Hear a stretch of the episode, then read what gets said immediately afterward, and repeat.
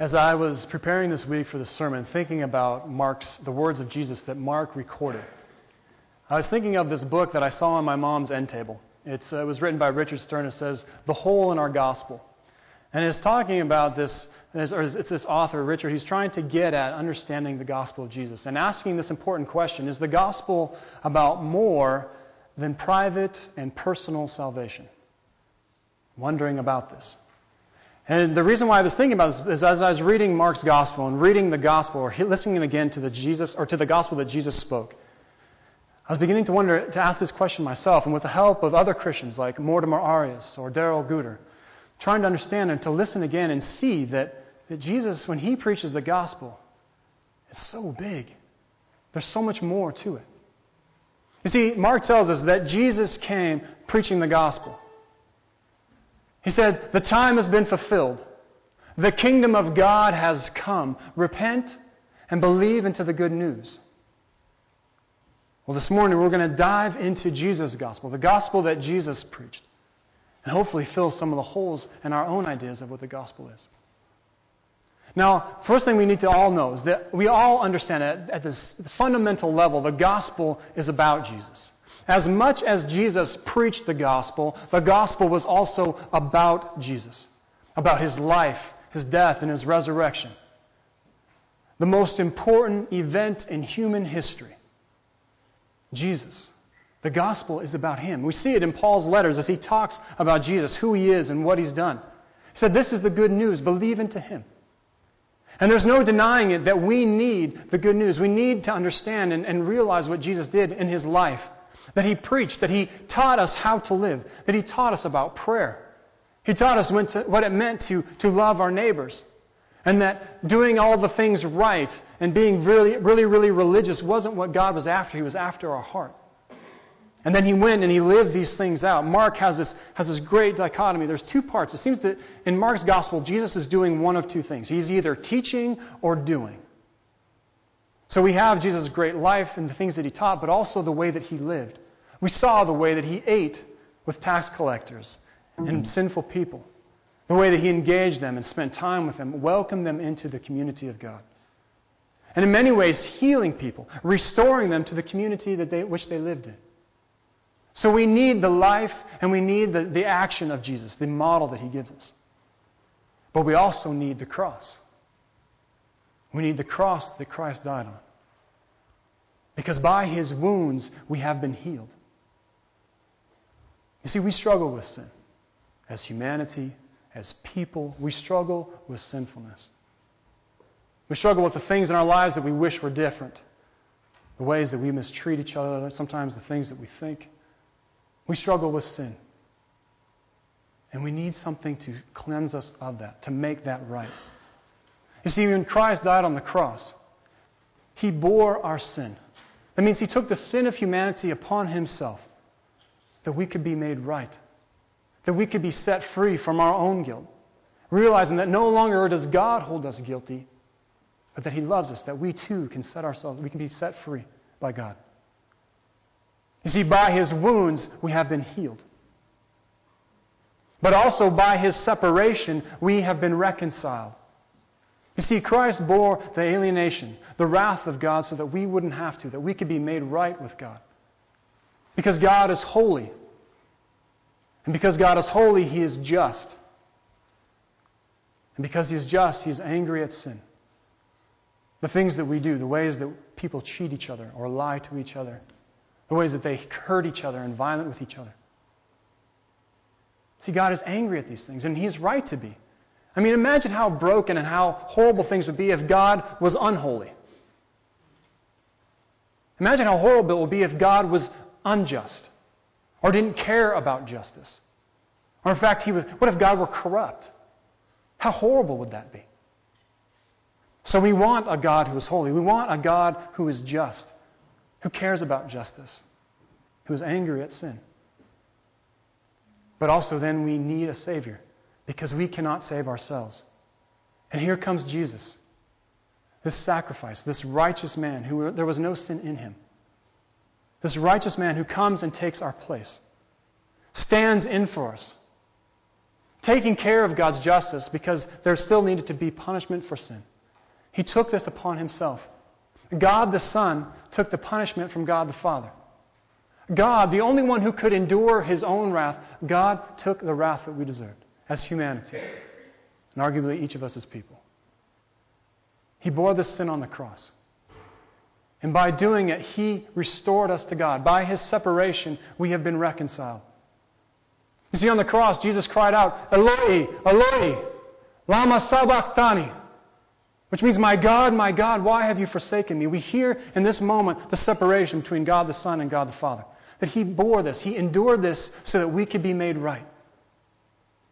On the cross, Jesus made it right for us with God. He reconciled us to God the Father. And we need this. We need this in our lives. There's no doubt about it. We need the resurrection, too.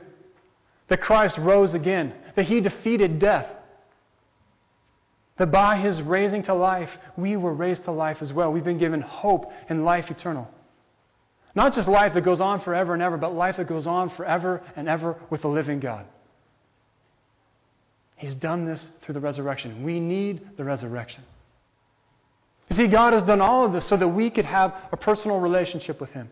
There's no denying that, and it's so important to our faith. You see, He wanted to make sure that we didn't think that faith was about showing up with a certain group of people on Sunday morning. He wanted us to make sure that, that we didn't mistake faith with doing certain things the right way all the time. That faith was about a personal relationship with Jesus. It was about knowing Him and following Him.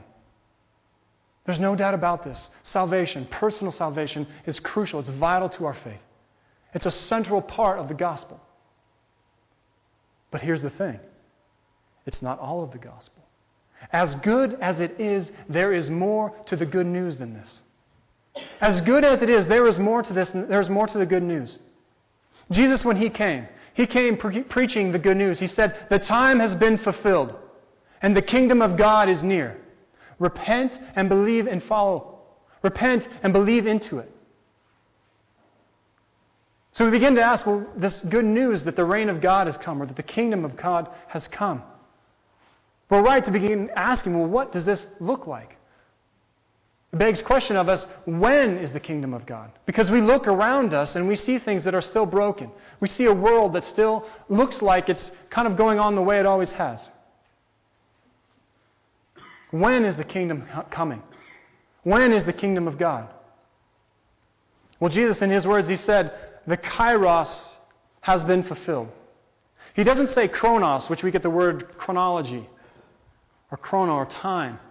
What he's, not, he's saying here is not so much that the time or the, the number of days have come, but that the right time, the kairos, the decisive moment has come. God, this decisive moment for God to come is here. And he said, then the kingdom of God is near. The kingdom of God is near. Now, we think of this oftentimes in terms of time. It's coming soon. And I believe there's truth to that. But also, I think he may have been talking about near in the sense of location. In Christ, the kingdom of God has come. Jesus, the King, brings the kingdom. Where Jesus goes, the kingdom goes. Where Jesus is, the kingdom is. So, in this sense, the kingdom is near. But also in the sense that the kingdom is near and that it is right next to reality. On just the other side of the way things appear to be, the kingdom of God is there. Near to us. So near to us that it actually impinges on the way we live now. The kingdom is near that it is present here now, and it is the kingdom is coming. See, this is an interesting thing for us to think about because we realize that the kingdom is here. Jesus brought the kingdom of God. We live as citizens of the kingdom of God here in this world now. But also, the, the Holy Spirit is at work moving among us, even beyond us. Even outside of us, outside of this church, outside of Christians, the Spirit of God is still working in this world. The kingdom of God is present here but it's also coming. Full consummation of the kingdom of God is still yet to come, and we pray for this. We wait for this. We hope for this. Maybe a way of describing, or the things that's helped me is to think about it the, the two words of reign and realm. You see, when we say kingdom, that's such a big word, and there's so many different historical ideas of that. But it helps to think of it as reign of God and the realm of God. The reign of God is present here now. The reign of God is God's active work in the world. That God is sovereign and He is at work and affecting the way things are done here now.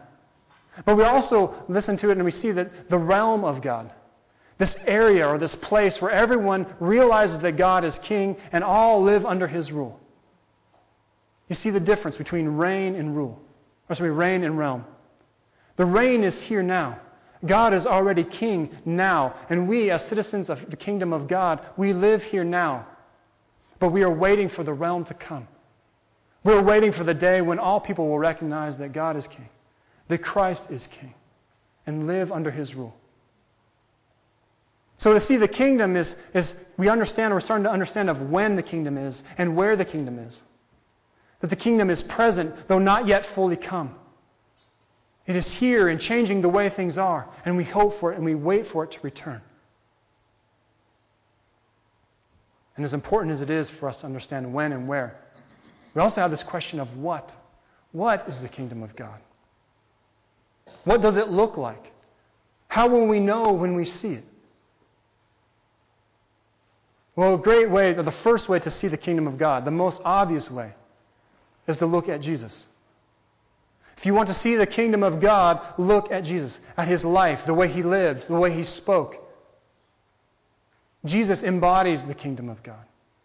As I've said already, where Jesus is, the kingdom is.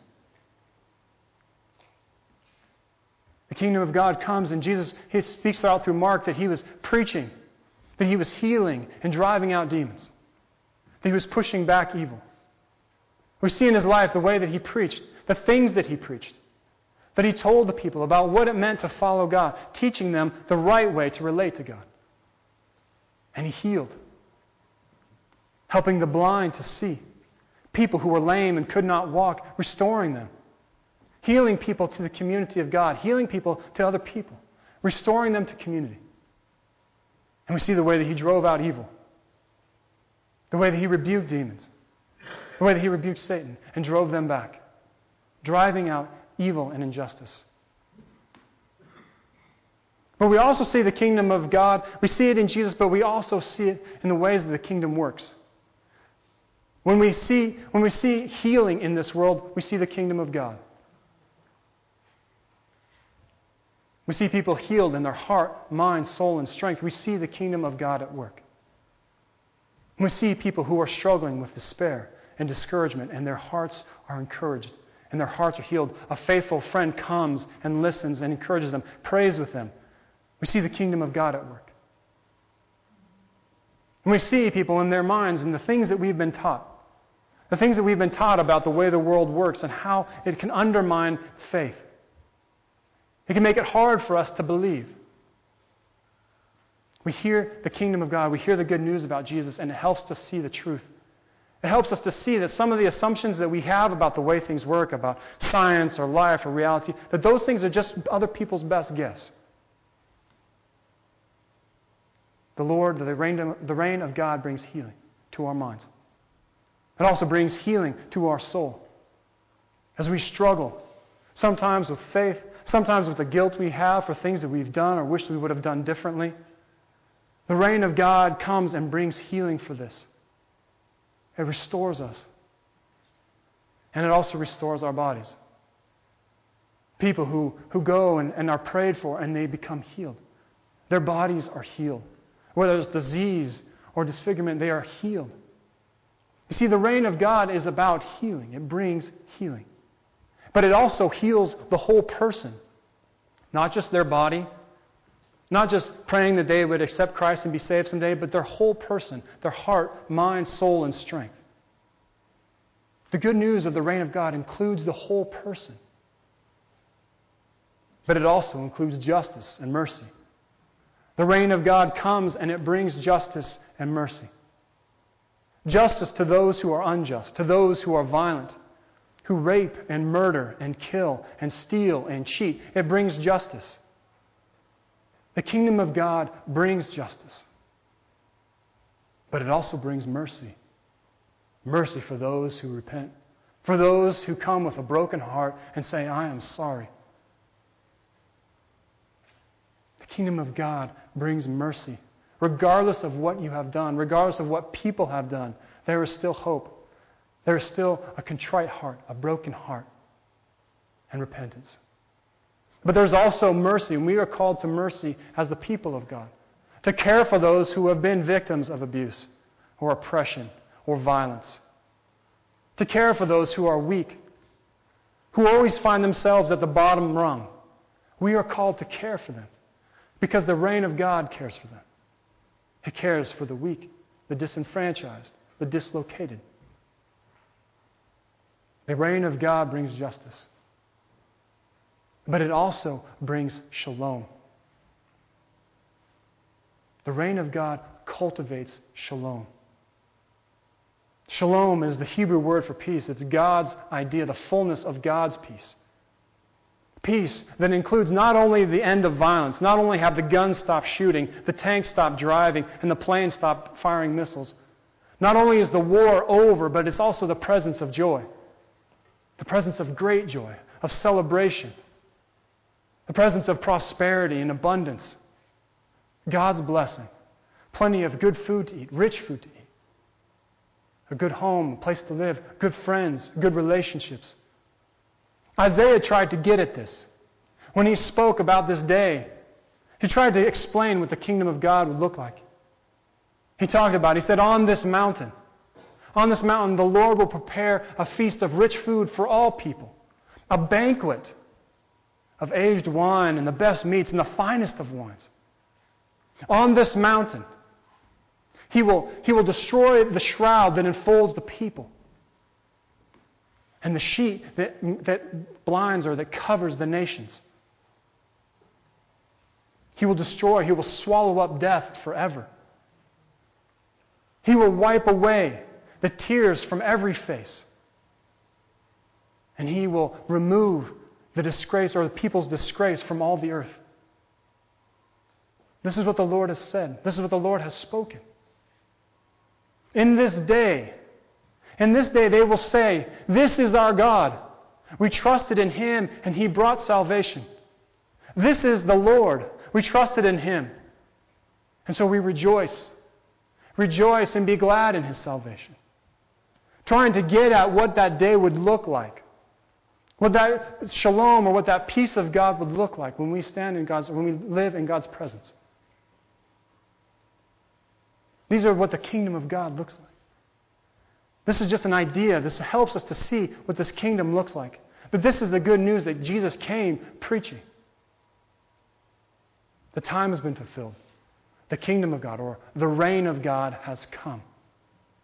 You'll know it when you see it in Jesus. You'll know it when you see it in justice, in healing, and in the shalom or the cultivation of shalom, of God's peace. If this is the gospel that Jesus preached, then I believe this is the gospel that we should preach. Because Christ has sent the church. As God has sent the Son, the Son has sent the church to go and proclaim this good news. This good news that not only do we have personal salvation in Jesus, not only is He our personal Savior, but He is also the King. He has also brought the reign of God, this new way of living in this world. As the people, we are called to live out this reign. As citizens of the kingdom of God, we are called to live out this kingdom. Here in this church, in our lives when we're with people. To be a sign and a foretaste. A sign in the sense that by the way we live, we point to a better kingdom. A foretaste, and that when people come and spend time with us, they will get a hint of what the kingdom of God is like. That when people gather here in this community, in this church, among us, that they would get just a taste of what the kingdom of God is like. Now, I'm not saying that we're perfect. We know we're not perfect. But that when people come here, it would be different. When they spend time with us, that it would be different than what they get out in the rest of the world. That we would be a place known for grace, for being gracious with each other. You know, I find it pretty common that most people, when they get angry, they don't want to talk anymore.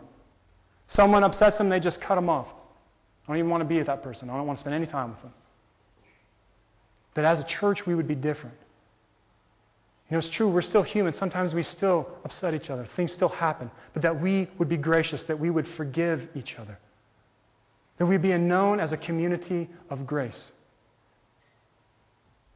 And because we are gracious with each other, that we be known as a place of reconciliation. We'd be a place where people are reconciled. Where we don't let things just go on and on, but we work things out. We work problems out. Differences, we work them out. That we be known as a place of love. Not a place where everybody acts like they get along. I mean, sometimes different personalities just don't go. That's okay. But we still are called to love each other. Maybe we don't spend tons of time together with certain people, but when the chips are down, when they need us, we are there because we do love them. Because we love each other, because God has loved us. Let this world, or let God be known by our love, by the way we love each other, by by the way we love others. God has called us to be this community, to live out this kingdom here and now. I think of it almost like an embassy. This church is something like an embassy for the kingdom of God here in the Kootenays. It's quite a responsibility when you think of it like that. I don't know if you've ever been to an embassy in a foreign country. It's like this tiny little piece of home in a foreign land. And not only does it represent that country, but also when you go there, things are different. You can imagine what it'd be like if you were, say, in the Middle East somewhere and you went to the Canadian embassy. Outside, people speak a different language, they act a different way. And then you go into the embassy, and there people speak English. They talk with you about hockey, they talk with you about how cold the weather is back home. It's like a place of sanctuary. But not only that, not only are you in a new or in a place that's comfortable, but also the laws there are the laws of home. No longer are you in a place where the laws of the, the Middle East or the country where you're at, but now it's the law of home. In a way, this church is meant to be like an embassy here in the Kootenays. That we are sent here to proclaim the kingdom of God, to live out this, this faith, to live as citizens of this kingdom in this community, to live differently, to be a blessing to this community, to our friends and to our neighbors. We are kingdom people, people of a different place who live here now. As people of God, as citizens of this kingdom, we are called to live out this faith. And then we're also called to serve it, to serve this kingdom, to go and bring healing to people, help them with their heart, help them with their mind, with their soul, and the strength of their bodies, to pray for them when they're ill. We're called to go and to cultivate justice, to stand up for those who can't stand up for themselves, to stand up against injustice, things that are wrong, things that are corrupt. We're called to do this. We're called to cultivate shalom, the fullness of God's peace. Not just that things, not just that the war would be over, that the violence would stop, but there would be prosperity for all. That there, we would share, or we would talk about sharing with each other. Or we bring wholeness to people. That everyone would be celebrating. We're called to go and serve this kingdom. And we're called to announce it. That's one of the most important things we do is announce that the reign of God has come. You see, sometimes we do things. We do kind things. We serve people because we love Jesus, because of what he's done in our lives. And we go and we help them, we quietly help them. And they may never put the two and two together. I'm not saying that we showboat and we, we do things and then we parade, you know, that we are Christians and we've done this because we love Jesus. But that at least we try and find ways, look for ways to make this connection for people. As tactfully as we can, to make this connection that we love them or that we serve them because Christ has loved us. Because we believe that the kingdom of God has come. Because there are people who won't put the two together. I mean, there are kind people who live around us, who do good things for their neighbors, who go and shovel sand on their icy roads or their icy driveways, or the people who go and shovel someone else's sidewalk. People do good things, but it's when we make this connection, help make this connection between service and the kingdom of God. That's important. So that people would want to enter this kingdom. As Jesus talked about, that they would repent, that out of a broken heart, they would desire to live differently. They would apologize to God, apologize to others. They would turn around, they would leave those things and follow God. That they would repent and that they would believe. Not just that they would mentally agree with, mentally agree with the, the, the aspect or the, the proposition that Jesus is the Son of God. That sounds reasonable. Not like that. But that they would believe. In the Hebrew idea of believe, of to trust their life into. They would trust their life with this gospel. That they would live and follow Jesus, trusting their life to Him. As a people of God, as the people of the reign of God, we are called to live out this faith. To live as kingdom people here and now. To go and serve this community in the name of the kingdom, advancing the kingdom. And to announce that the kingdom has come. To remind people, to let people know of the truth. Today, I hope you have heard something about the gospel. I hope you've maybe heard something new, or if your eyes have been open, or maybe that you've been reminded of how big this gospel is, how big the good news is. That not only is it about us and our relationship with God, but it encompasses this whole world, every aspect of life and reality. The kingdom is big. You are kingdom people called to live out this kingdom here and now. Citizens of another realm living here under the reign of God. You too are called to go and proclaim this good news. The good news that the time has come. The decisive moment has come and affects us now. The kingdom of God, the reign of God has come near. Repent, apologize, and turn around and believe. Trust your life into the gospel. We are called to go and proclaim this good news. This is what I pray for us. I pray for this as a church. Amen.